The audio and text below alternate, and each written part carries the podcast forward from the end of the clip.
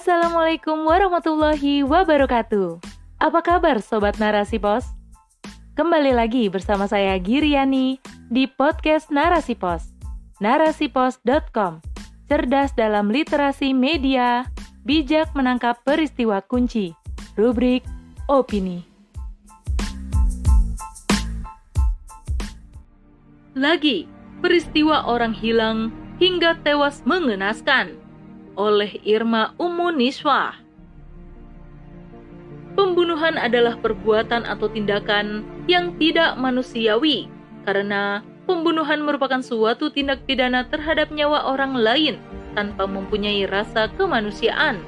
Dalam hal ini, menghilangkan nyawa seseorang sangat bertentangan dengan Undang-Undang Republik Indonesia Nomor 39 Tahun 1999 tentang hak asasi manusia. Terkadang para pelaku yang melakukan tindak pembunuhan dengan sengaja untuk menghindari jeratan hukum, maka dengan demikian pelaku dapat mengaburkan identitas atau bahkan menghilangkan barang bukti yang digunakannya dalam perbuatan kejahatannya.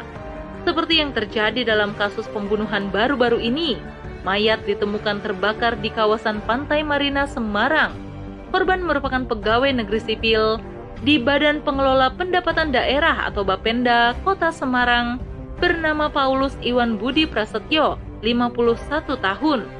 Dia sempat menghilang pada 24 Agustus yang ternyata sehari sebelumnya ia menerima panggilan dari Polda Jateng untuk dimintai keterangan soal kasus korupsi pengalihan aset yang dijadwalkan tanggal 25 Agustus 2022 PNS tersebut ditemukan terbakar di semak-semak kawasan Pantai Marina Semarang pada hari Kamis 8 September di lahan kosong milik PT Family oleh pekerja yang sedang membuka alang-alang dengan alat berat. Dia ditemukan dalam kondisi terbakar 100%. Sepeda motor dinas yang berada di dekatnya hampir habis dilalap api. Dan petugas juga mendapatkan tali yang terikat di bagian leher hingga kaki polisi mengungkapkan kondisi tubuh mayat saat ditemukan sudah tidak utuh. Mengapa kerap terjadi peristiwa pembunuhan di Indonesia?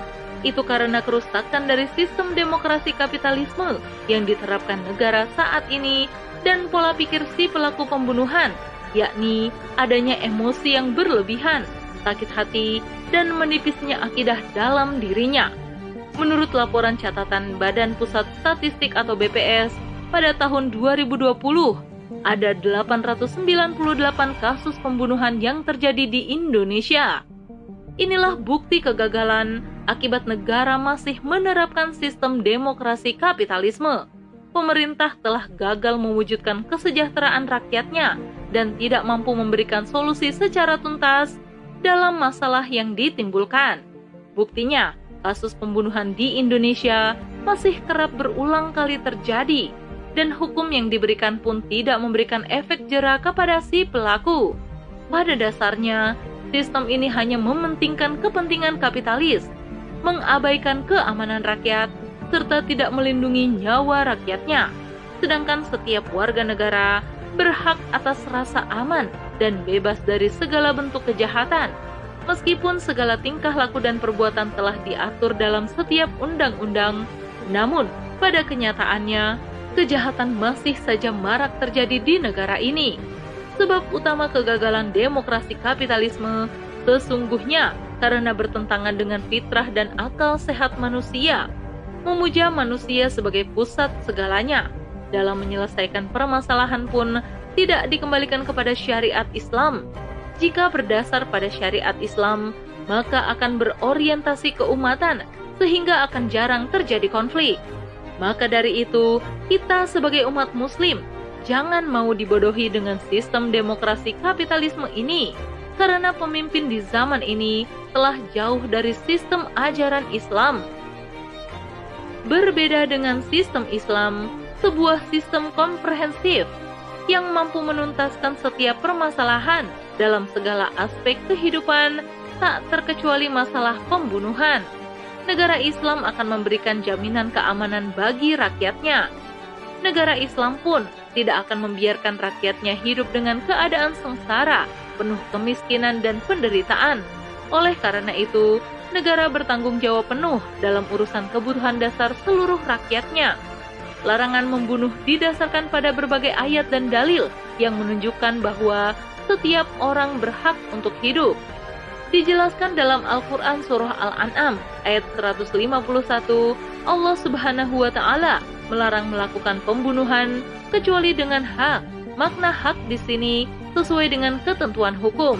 Di surah An-Nisa ayat 93, Allah Subhanahu wa taala juga menegaskan bahwa orang yang melakukan pembunuhan dengan sengaja akan dihukum di neraka secara kekal. Terkait hukum, negara akan menghukum dengan tegas dan adil setiap pelaku kejahatan. Salah satunya, kejahatan pembunuhan dalam pidana Islam masuk dalam kategori kisos. Kisos adalah kejahatan dalam bentuk menghilangkan nyawa, melukai, dan menganiaya orang lain. Hukuman kisos adalah menjatuhkan sanksi persis dengan perbuatan pidana yang dilakukan. Dalam pidana Islam, menghilangkan nyawa orang lain dibagi ke dalam tiga bentuk, yaitu satu, pembunuhan sengaja, yaitu menghilangkan nyawa orang lain menggunakan alat dengan niat menghilangkan nyawa korban. Sanksi yang dijatuhkan bagi pelaku pembunuhan sengaja berupa hukuman mati, berlandaskan dalam Al-Quran Surat Al-Baqarah ayat 187 sampai 189 dan Al-Maidah ayat 45 penjatuhan sanksi setimpal dengan kejahatan yang dilakukan pelaku kejahatan. Kedua, pembunuhan semi sengaja, yaitu pembunuhan yang sengaja menggunakan alat namun tidak mempunyai niat untuk membunuh. Sanksi yang diberikan kepada pelaku pembunuhan semi sengaja berupa hukuman sanksi diat sedang dan kafarat. 3. Pembunuhan tidak sengaja atau tersalah yaitu menghilangkan nyawa orang lain tanpa ada niatan untuk menghilangkan nyawa orang tersebut. Misalnya orang yang sedang berburu, tapi senjatanya mengenai orang lain dan mengakibatkan kematian pada orang tersebut. Sanksi yang diberikan bagi pelaku pembunuhan tidak sengaja atau tersalah adalah diat ringan dan kafarot. Pemberian sanksi tersebut bertujuan untuk memberikan pembelajaran bagi pelaku dan masyarakat lain agar kejahatan yang sama tidak terulang kembali. Selain itu, pemberian sanksi ini juga bertujuan untuk memberikan perlindungan kepada korban, juga keluarga korban terhadap dampak yang diterima pasca peristiwa tersebut.